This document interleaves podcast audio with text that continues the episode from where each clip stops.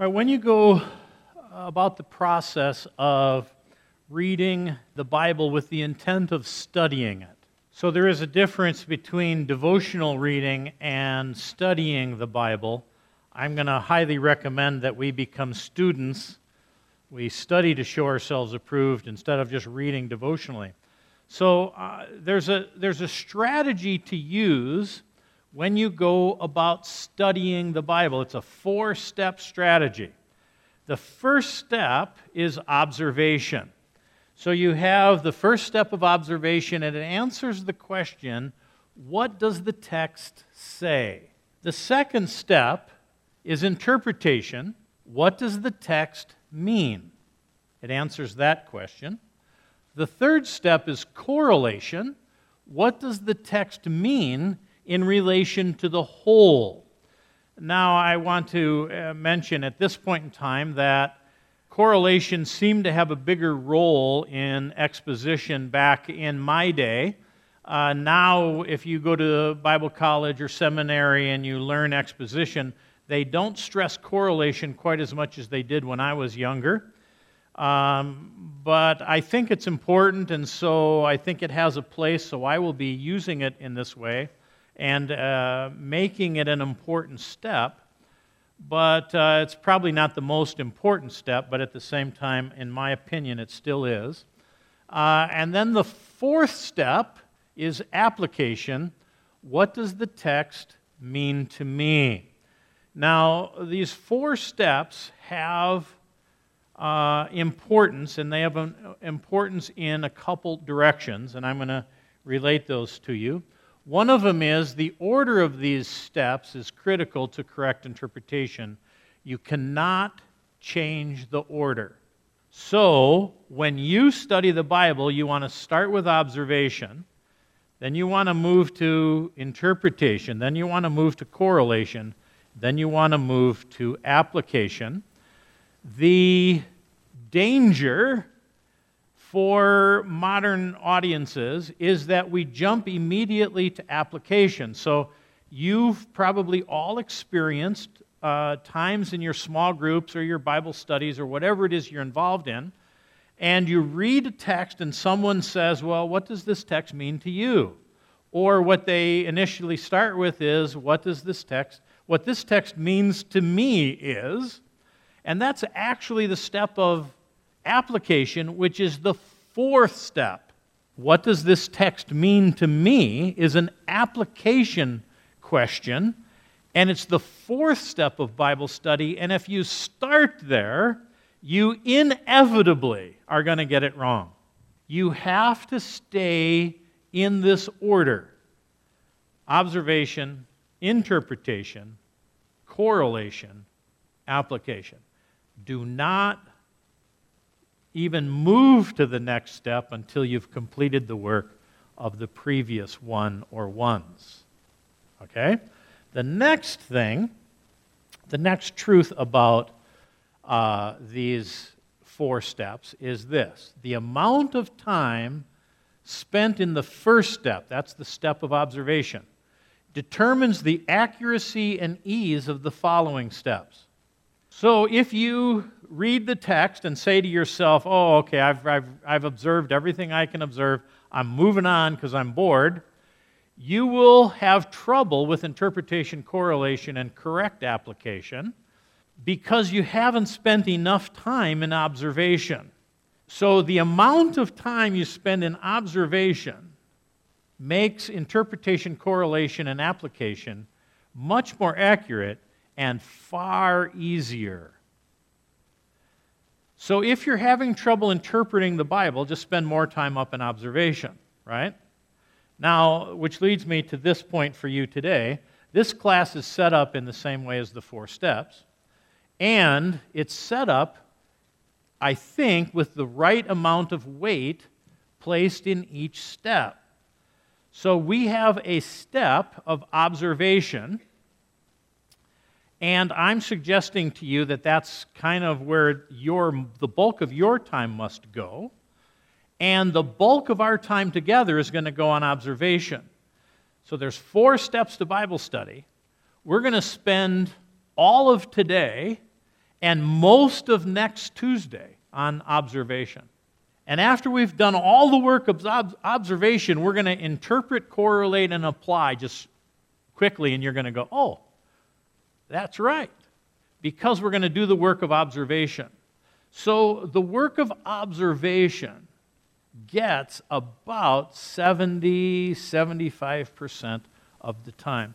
So when I teach this class in Sunday school classes, oftentimes I'm given a quarter. So a church will have me come in and I'll do a, a, a one quarter Sunday school for the adults on how to study the Bible.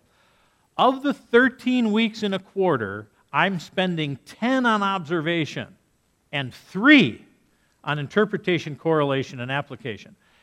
The class is weighted in the same way as I hope you take home the emphasis for your own personal study. So just know we're going to spend the, all the rest of today figuring out what to observe and how to observe it. But in the end, you're going to be glad you did, right? You're going to come to the end of today and you're going to go, that was a long day, but I kind of get the picture. And it will be worth it in the end, one can hope. So, what I'm going to suggest to you is since every composition has a single theme, it's the subject that the composition is written about. The first thing you want to do is identify the theme. The first thing you want to do is find what is the subject of this particular book of the Bible. Every composition has a theme. You have to discover it. So, when you open your Bible to whatever, in your daily devotions, in your church, or whatever, and you turn to a passage, that passage, passage sits in a book. The book has a subject, and you do not know what that passage is talking about unless you first of all identify the subject that we're talking about. You really don't know because it's the big thing that informs the little thing. You never are able to look at the details of something until you first of all looked at the subject you're addressing. You have to know what you're talking about to understand what's being said. Now, let me, let me show this to you. So, uh, I could use the word fire, right? Fire conveys meaning. It's a word that contains meaning, but the meaning right now is not very specific. And if I said the word fire, you might not be thinking all on the same page. Because fire could mean a flame, that kind of a fire. It could mean terminate an employee. It could mean fire up. It could mean ready, set, fire. But you don't know what I mean by the word fire until you get the bigger picture. The same thing is true in Scripture. You do not know what Galatians 2 7 is talking about or how it's intended to be meant unless you know what Galatians is talking about, and this is a part of it. You really don't. So you have to identify the big thing first. It's the biggest literary feature. So you start big and work little. The same thing is true of a sentence, by the way. So I could give you a sentence, and you'd understand the sentence, but you wouldn't really know its meaning. So I could say, Johnny ran. You'd all understand that there's a boy running. That would be your understanding. But you wouldn't have any real meaning attached to that sentence without the larger context attached to it. So, Johnny was walking down a street at night, and a big man stepped out of the shadows, and Johnny ran. Now, what if I said, Johnny was walking down the street late one night, and a big man stepped out of the shadows, and Johnny ran into his arms. Completely different story, right? Because now you have a bigger context. Or I could say something like this The center snapped the ball to the quarterback. The quarterback turned and handed off to Johnny, and Johnny ran. Completely different context, completely different meaning to the sentence. Johnny ran. As soon as you attach it to a larger context. The same thing is true in your Bible study. When you go to read the Bible, it's the larger literary unit that actually informs the details. And I would suggest to you, you cannot read the details rightly unless you understand the subject about which it's written. And if you don't understand the subject, you don't understand the details. That's how important that first point is of observation. What do you observe first? You try to find the theme.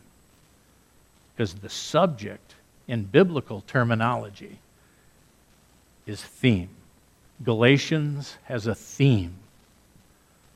And it's the theme that gives meaning to the sentence you reap what you sow. And if you don't know the theme, you will butcher that other verse. Thessalonians has a theme, Philippians has a theme, Matthew has a theme. We're going to be looking at some of them. Your job first is to find the biggest literary unit and identify the theme. The question is how do you go about that? How do you go about it? How do you go about identifying the theme? The first thing you want to do is try to find what we call background information. This is the first step of identifying the theme, but also the first step of Bible study. Knowing the background information is important, and it's important in and of itself. But the, the reason why it's important for this class, anyway, is because once you know this, you can identify the theme a lot better, a lot easier. The background information leads you to the subject that the book is talking about. And so when you open the book, you're looking for the theme, but you're going to first of all identify the author, the audience, the occasion, and the purpose. And the author is who wrote it, the audience is who did he write it to, the occasion is why did he write it? What was going on in the, in the audience that necessitated the writing of this book? Something was happening, a situation in in the, the churches of Galatia, for example, that, that, that caused the Holy Spirit to inspire Paul to write the book of Galatians because he had to address that issue. That's the occasion. Something was going on there, and God said, My people need this, Paul. Write this book. That's the occasion. The purpose is what the author, big letter A, small letter A, hoped to accomplish in the audience from writing the book. So here's why I'm writing. That's the occasion or the, or the reason. And here's what I hope to accomplish with it. That's the purpose. So you want to read the Bible looking for those four things. And here's the logic of it the author wrote to a particular audience for a reason with a specific purpose. That's the logic. So uh, when you write a letter to someone, you're writing a letter to someone for something. Right? That's how it works. Same thing is true with the Bible. So you want to try to identify this. Now, how do you identify this? How do you go about identifying it? Most of the time, this information is right there in front of you. You just have to read it intentionally looking for it. Most of the time, it's right there, especially in the New Testament epistles. It's not universally true. You don't all, we always don't know who wrote it, but much of the time, it's right there in front of you. I'm going to show you some of this. And uh, notice uh, Philippians 1 and 1. Paul and Timothy Oh, there's your author right there. So uh, I would actually uh, apply these steps to my Bible study. I would have a notepad in front of me. I would say, I'm going to teach Philippians next. I would open my Bible and start looking for background material. And I would get to the first phrase of verse 1, and I would actually handwrite on my pad, author, Paul. And I would read, uh, Paul and Timothy, servants of Christ Jesus, audience to all the saints in Christ Jesus who are at Philippi with the overseers and deacons. And I would put on my page, audience, colon, saints in Christ Jesus who are at Philippi, and I would then move on. Right there in front of you, you have author and audience. It's all over the Bible that way. Here's another, here's another reference. This is Galatians 1. Paul, an apostle, not sent from men nor through man, but through Jesus Christ, and God the Father who raised him from the dead, and all the brothers who are with me to the churches of Galatia. Now, it didn't take very much work to identify author audience in these passages because it's directly stated. It's stated right there. You just have to read intentionally looking for it. So if you're opening the Bible intentionally looking to find the author and audience, you'll find it in many of the books of the Bible. It's not always that easy. Okay? Some of the books of the Bible don't have uh, this statement uh, up front. Okay? So, uh, for example, the book of Hebrews was one of them. You can read Hebrews till you're blue in the face, and the author remains unstated. He does not tell his name or who he is. In fact, scholars debate on who wrote the book of Hebrews. But I'd like to suggest to you, even in that case, it's important to us. It's important to us that we don't know the author of Hebrews because it's part of his theme. So he didn't give his name intentionally because he was making a point by not giving his name. And it's subtle, but somewhere in the book of Philippians, he says this. He says, Someone somewhere wrote. And then he quotes a very familiar psalm. He knows who wrote the psalm, and he knows which psalm it is, and he didn't tell us. He said, Someone somewhere wrote because it doesn't matter who wrote the psalm. It doesn't matter that it happens to have a number attached to it. What matters is that behind that someone, there is a someone with a capital S. And that someone wrote from God. And what matters when you read that psalm or when you read Hebrews is not the human and the author of Hebrews is making a very important point. It doesn't matter who I am. This is God's word, just like the Psalms. He's making a point out of that. Most of the Bible, books of the Bible have it, some don't, and there might be a reason for it. There are other books of the Bible that don't have an author at all. They have what's commonly referred to as an editor or a compiler. So if you were to read 1st and 2nd Kings, and by the way, that was one book at one time, it was one scroll, and they would have had it all on a scroll and they would have rolled it up to wherever they were reading in.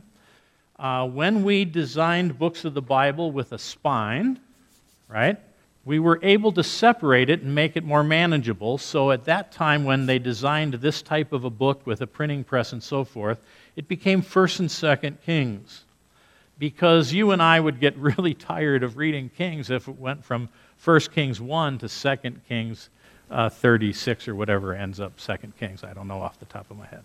But, but that's a long book. And so we broke it in two so that readers today wouldn't get tired reading it. But it's really one book.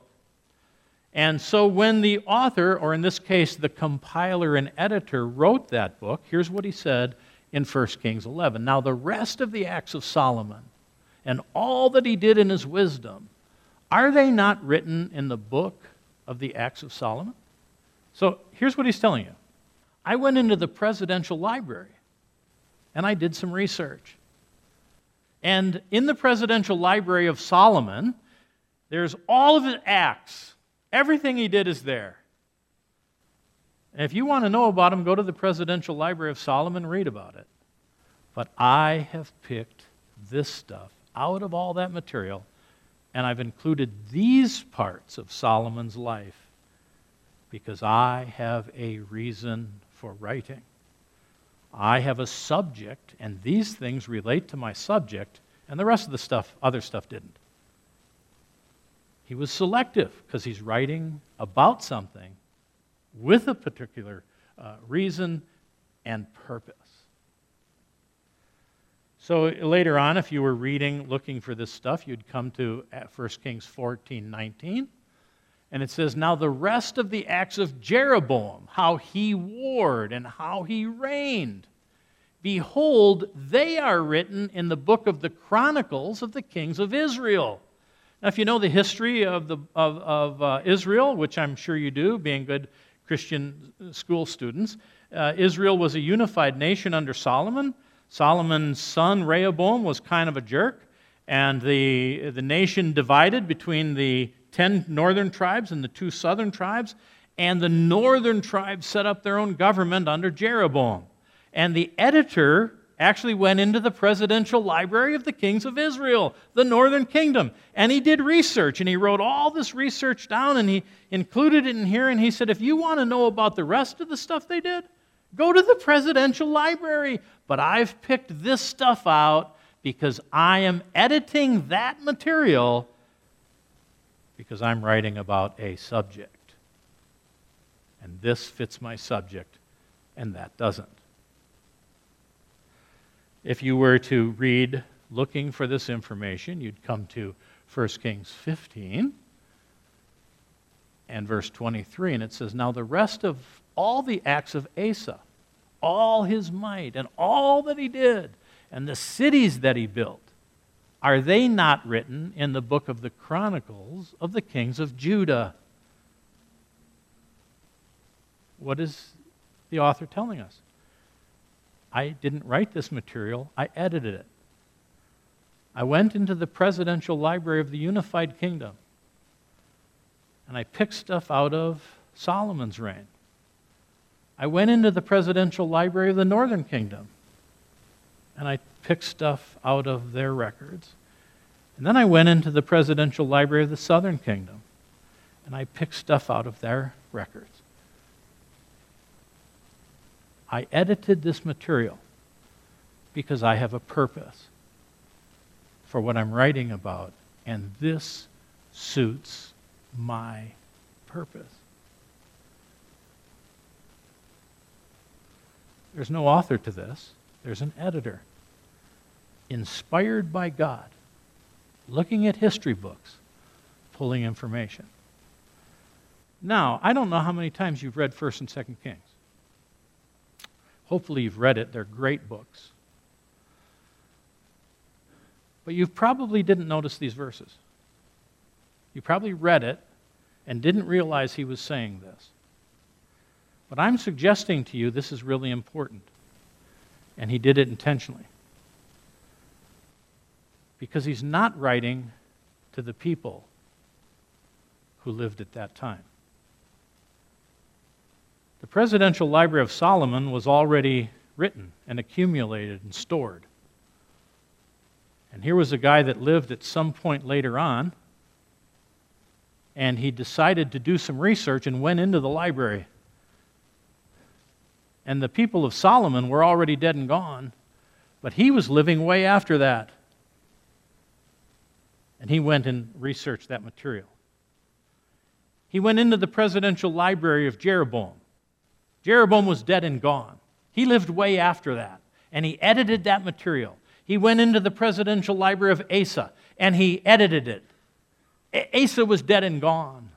And what he's telling you is, I've selected pieces of history because they're really important to you who are living today.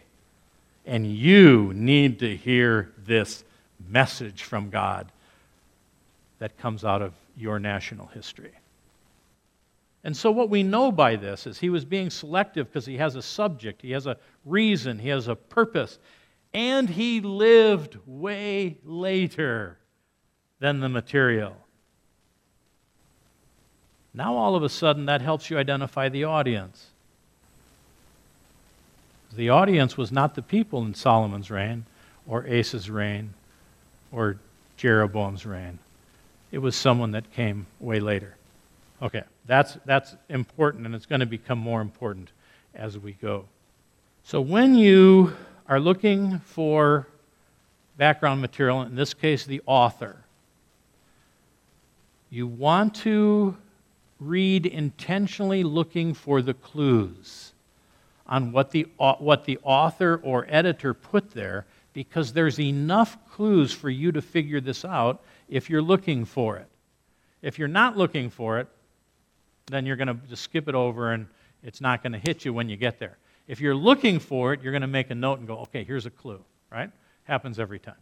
Now, when you go to looking for the audience, the second thing in background material, you want to, I got ahead of myself, you want to find the last possible audience.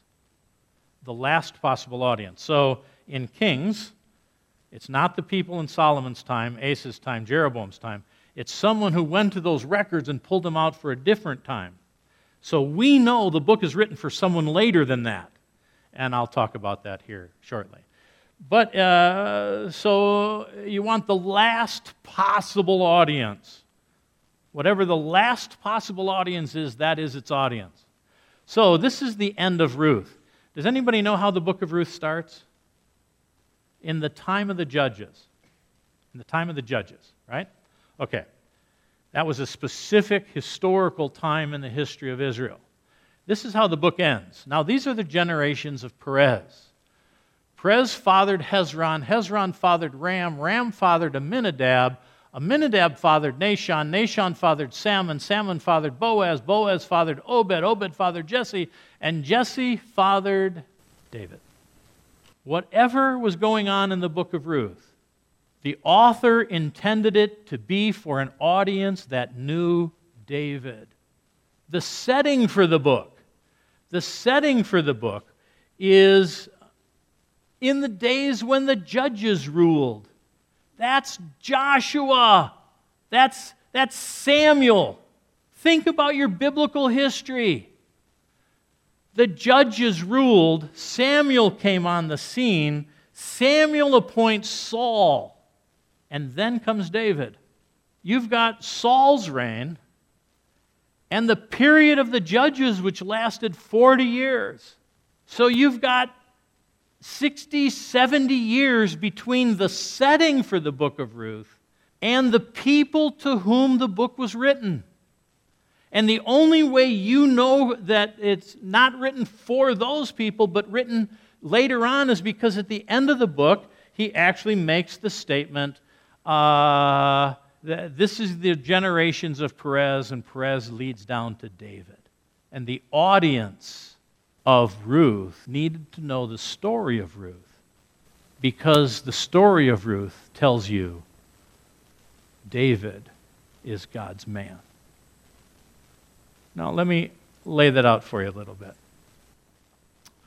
Elimelech, in the time of the judges, uh, there was a famine in the land, by the way.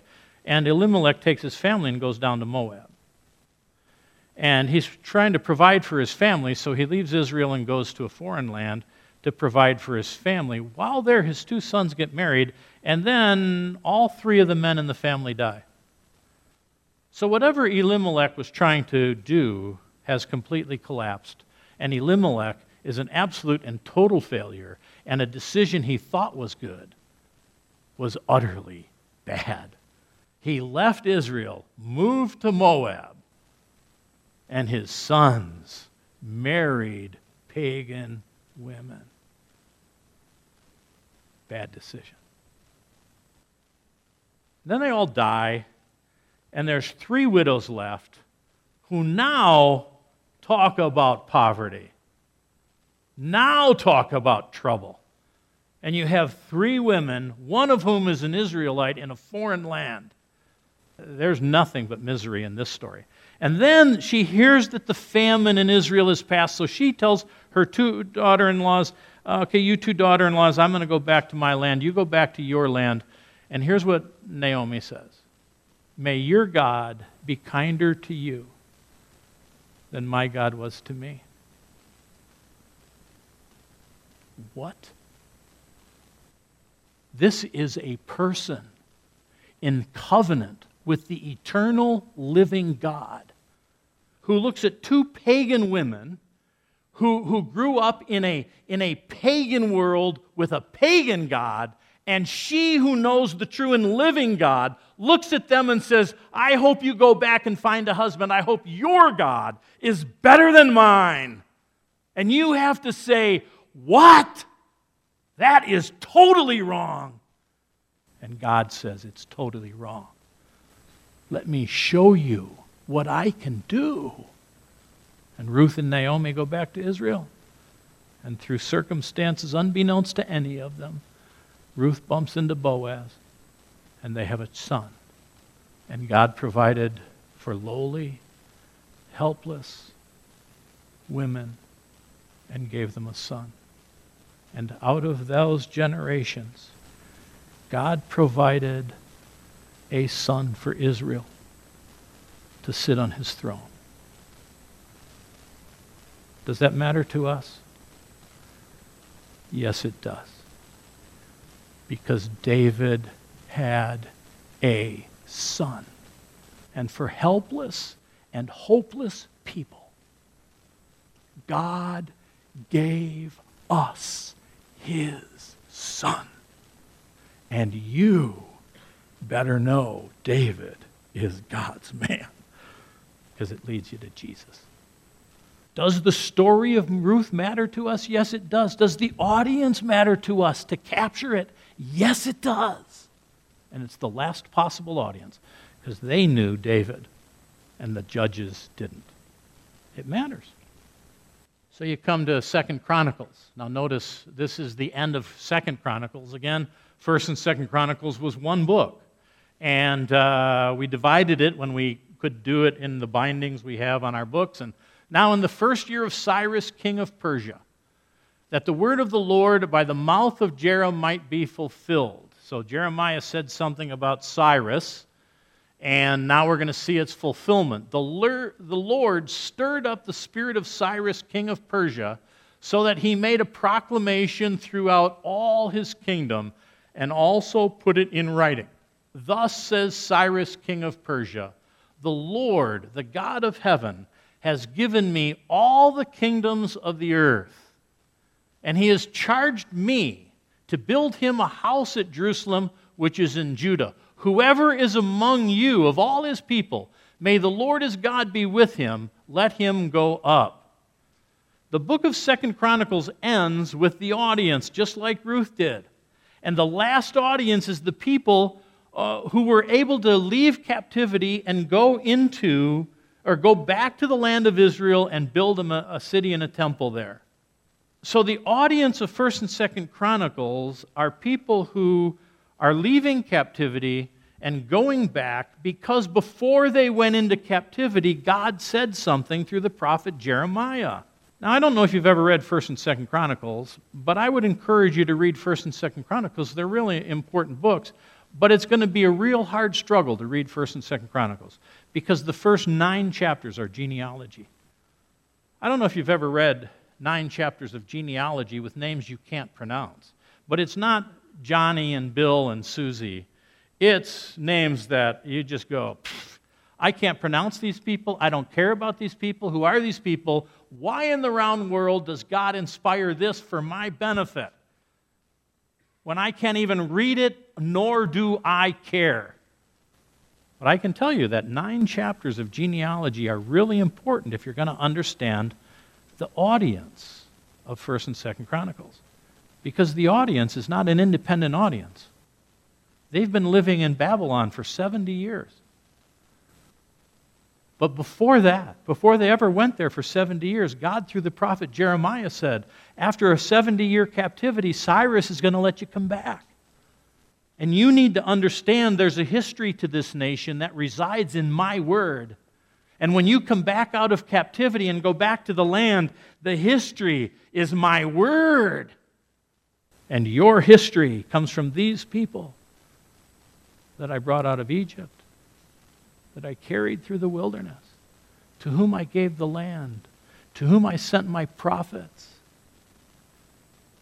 And you're going back to the land of my promise.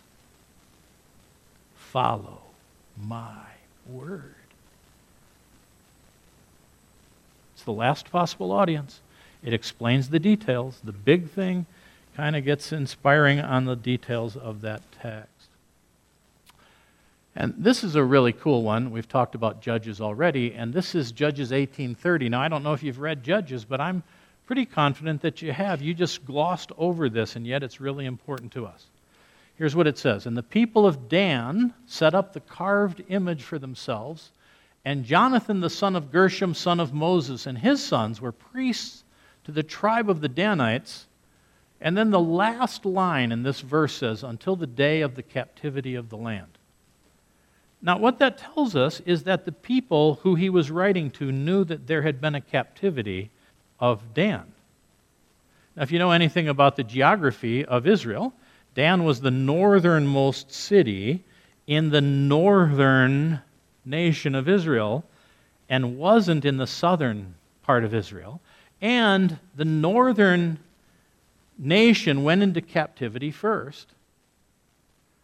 And what the author's telling you is those Danites worshiped the idol that Jeroboam had made all the way up until the time of captivity. So he's writing to an audience that knew about that captivity, but they themselves were not yet in captivity.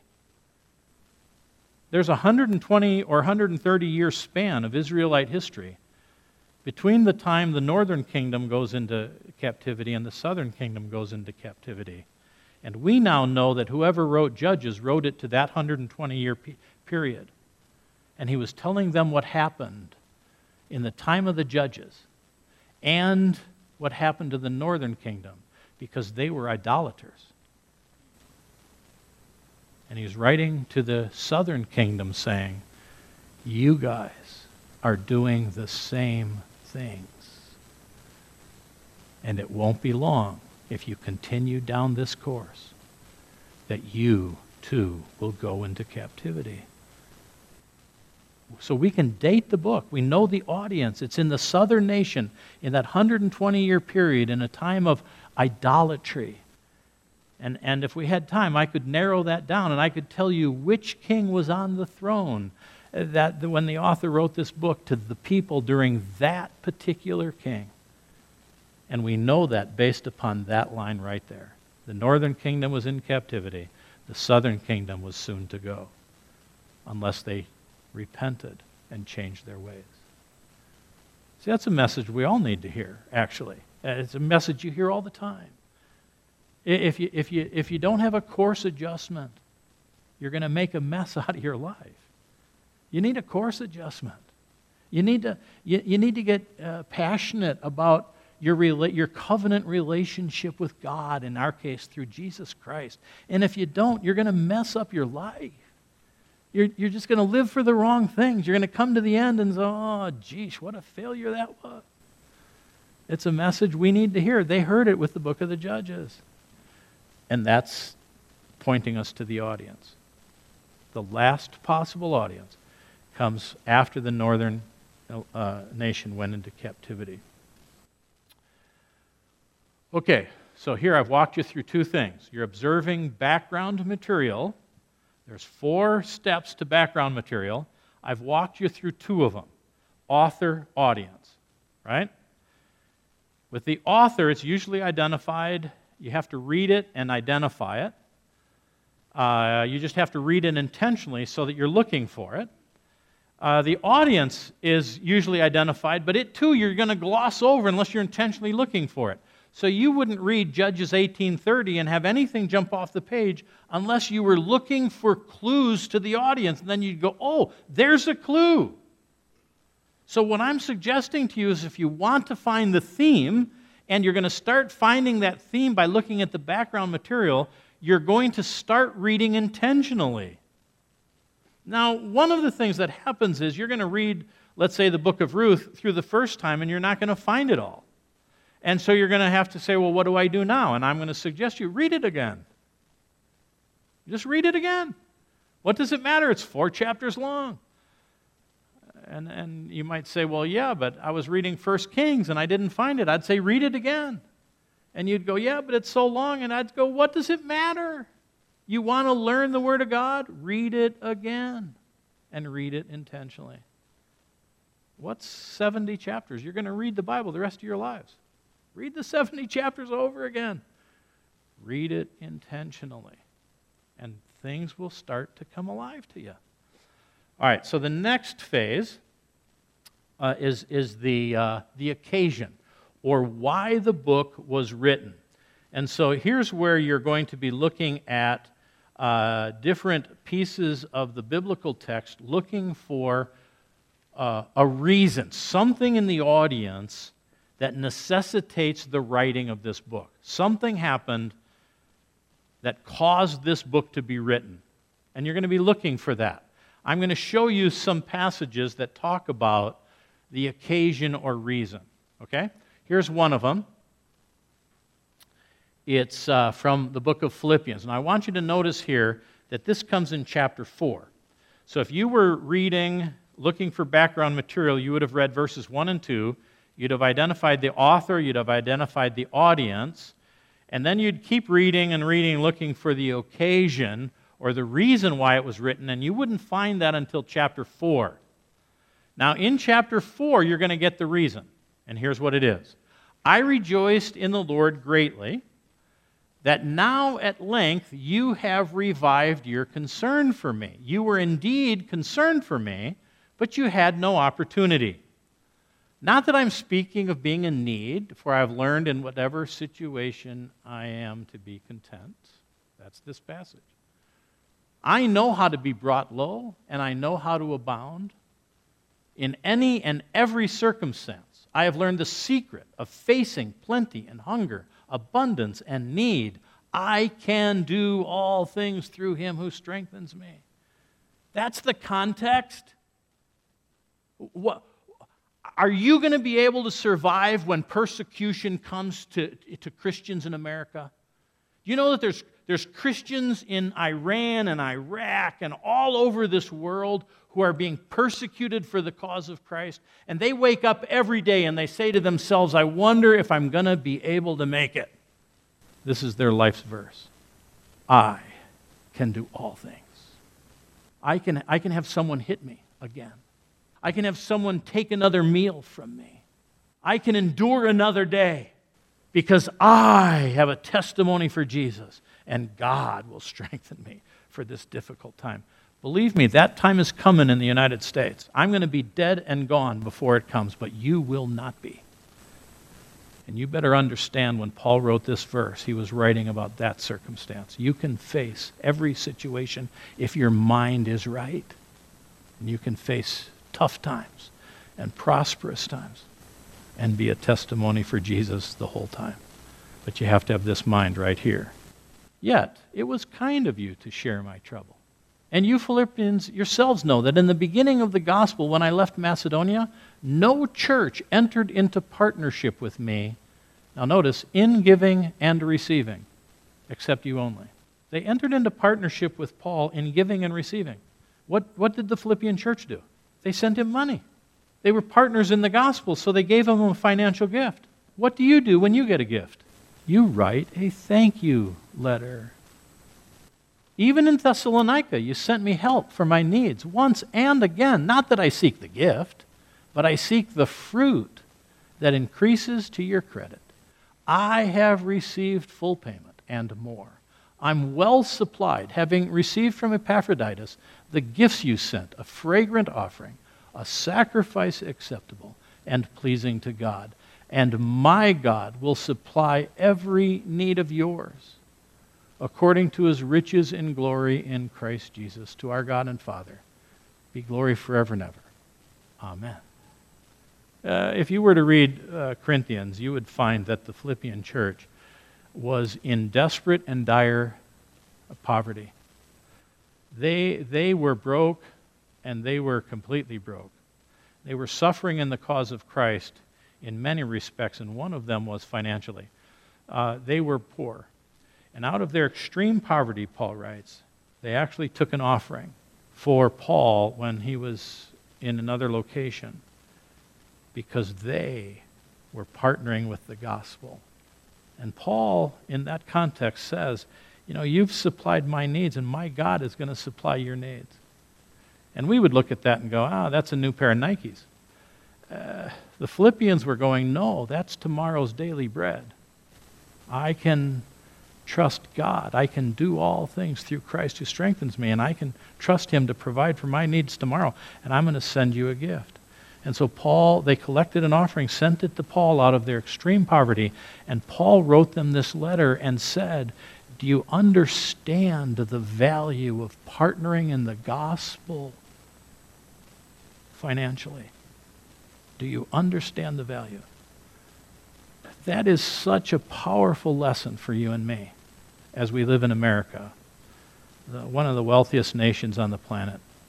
We have what we call disposable income, and we're stingy with missions, or we're stingy with partnering in the gospel. But if you read Philippians, Paul's going, it's not the money, it's the fruit that comes from your gift.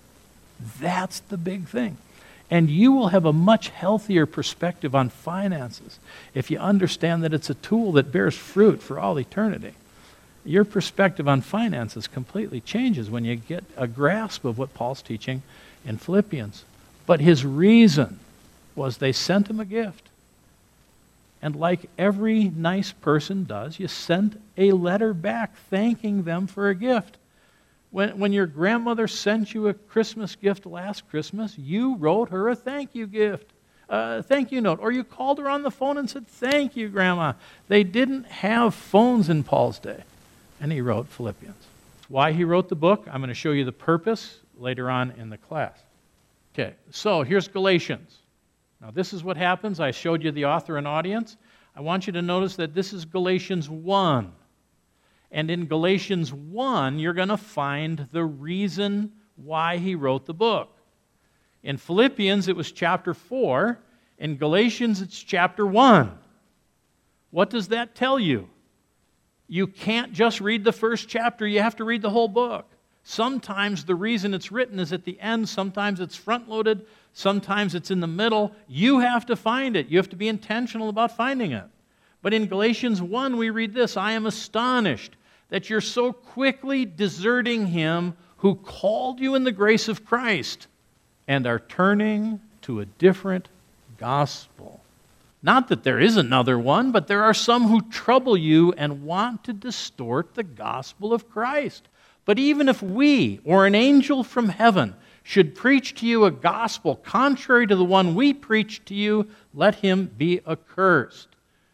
As we have said before, so now I say again if anyone is preaching to you a gospel contrary to the one you received, let him be accursed. So, what was going on in Galatia? Paul went to Galatia, preached the gospel of Jesus Christ. He left, he moved on. Other people came behind and said, Oh, you can't believe Paul. You need to be circumcised. You need to follow the law of Moses. You can't get to heaven unless you become a Jew. Unless you commit to Moses like I'm committed to Moses, you have to keep the Ten Commandments or you will go to hell. And Paul said, I can't believe you're listening. Someone is distorting the gospel. The gospel is the mercy of God and the grace of God in Jesus Christ, who shed his blood for all of your sin. And in Christ you become acceptable to God and righteous before God apart from the law. Don't let anyone come in and distort the gospel. And if we come back and say it's changed, or an angel claims to come from heaven and says, oh no, God changed it, let them be accursed. And if anyone, I don't care how much authority they possess, comes and says there's a different gospel, let him be accursed. There's one. Don't turn away from it. So there you have your reason people were teaching a false gospel. So Paul's writing the book of Galatians to the, to the Galatian region. It's a state, and there's a bunch of churches in that state. And he's writing to them saying, hey, uh, don't let someone distort you from the true gospel. Now, you have a reason for the book of Galatians. Now, we're going to talk more about that also later on. It's the reason it's written, it's there in the book. You just have to read the book looking for it. Now, here's one, and this is going to be my transition into the purpose, and you're going to see this, so this is going to show up twice in a row. Now, concerning the coming of our Lord Jesus Christ and our being gathered together to him. So, those of you who believe there's a rapture coming, you're going to see that here. Uh, now, concerning the coming of our Lord Jesus Christ and our being gathered together to him, uh, if, if, you're, if you come from a, a, a dispensational model of a church, you're going to look at that as the rapture. If you come from a covenant uh, church, you're not going to look at that in that same light. But it says this Now, uh, concerning the coming of Jesus Christ, we ask you, brothers, not to be quickly shaken in mind or alarmed either by a spirit or a spoken word or a letter seeming to be from us to the effect that the day of the Lord has come. Now, reading this in Second Thessalonians, you know that someone wrote the Thessalonian church and told them the day of the Lord has come, and you missed it. So that would be like someone coming to us today and saying, You know, Jesus came back 100 years ago, and you are left behind. It puts panic into your theology because you're saying, wait a minute, Jesus promised to save me. And if he came and com- consummated his salvation and I'm not there, what happened? And, and Paul's going, no, no, no. Uh, Jesus hasn't come back. He hasn't consummated the salvation. You don't have to worry about it. Even if someone says, we got a letter from Paul, don't believe him. That's the reason the book was written. He's writing a book to to calm their mind, their, their stress, their anxiety from hearing false teaching about the day of the Lord. So if you're reading Second Thessalonians, you're going to come to that, you're going to make a mental note, and you're going to say, oh, that's why it was written. Someone was teaching them something bad, something false. That's your occasion. Now, here's the purpose. This is what the book was intended to accomplish. So, when Paul wrote these letters, he not only wrote for a reason, he hoped to make a difference. The purpose is the difference he intended to make, right? And you're going to see that right here. You're going to see that in 2 Thessalonians 2 1 and 2. So here's what we just read. Now, concerning the coming of our Lord Jesus Christ and our being gathered together to him, we ask you, brothers, not to be quickly shaken in mind or alarmed, either by a spirit or a spoken word or a letter seeming to be from us, to the effect that the day of the Lord has come so we would say, the day of the Lord has not yet come. And look at the purpose. Let no one deceive you in any way. So if anybody tells you the day of the Lord has come and you have been left behind, let no one deceive you in any way, for that day will not come unless. And he starts to list some things that have to happen before the day of the Lord comes. And until those things happen, the day of the Lord isn't here. I don't care how bad the situation is, and I don't care who says what. So the book of Second Thessalonians is written because someone was teaching them badly about the day of the Lord coming, and Paul was writing to say, Don't let anybody deceive you on this. Now you have your occasion and purpose. Your occasion and purpose. All right, so we're gonna, I'm going to show you another example. Now, now, here's Galatians. We saw the occasion. Someone was giving them a bad gospel, telling them they had to follow the law of Moses. And Paul wrote this For I would have you know, brothers, that the gospel that was preached by me is not man's gospel. I didn't receive it from any man, nor was I taught it, but I received it through a revelation of Jesus Christ. His first message is there's only one. The one I gave you came directly from Jesus. This is God's gospel. Any other gospel is not God's.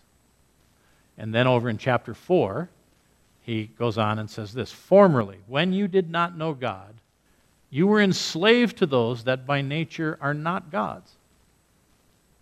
But now that you have come to know God, or rather to be known by God, how can you turn back again? How can you turn away from Jesus Christ? to the law, to the weak and worthless elementary principles of the world, whose slaves you want to be once more. And he's writing so that they don't turn back. There's one gospel, never turn away from it. Now, you guys have not even experienced the world yet. You're going to leave this school, you're going to graduate, and you're going to go off to college and your college professor is going to utterly ridicule you for being such a stupid fool to believe the Bible? You've got to be kidding me. What kind of ignoramus are you? And Paul would say, Don't turn away from the gospel. It's going to happen. It's going to happen. It's happened throughout history. It, it happened in my generation, and it's going to happen to you. So don't be surprised when it comes. Just remember that there's a lot of different messages out there. There's one that came from God. It's the gospel of Jesus Christ. And then finally, here's Peter. Therefore, I intend always to remind you of these qualities, that you know them and are established in the truth that you have. I think it right, as long as I am in this body, to stir you up by way of reminder, since I know that the putting off of my body will be soon, as our Lord Jesus Christ made clear to me. So Paul is saying, Why am I writing these letters? I'm writing so that you will always remember this. I'm going to die. I'm going to die right away. But I want you to remember this when I'm dead. I want you to remember it now. And when I'm not here to remind you, I want you to remember it then too. I will make every effort so that after my departure, you may be able at any time to recall these things. Why did Peter write it? So that after he's dead, we have the truth and we can remember it at any time. Just read uh, 2 Peter, open the Bible up, and you can remember it.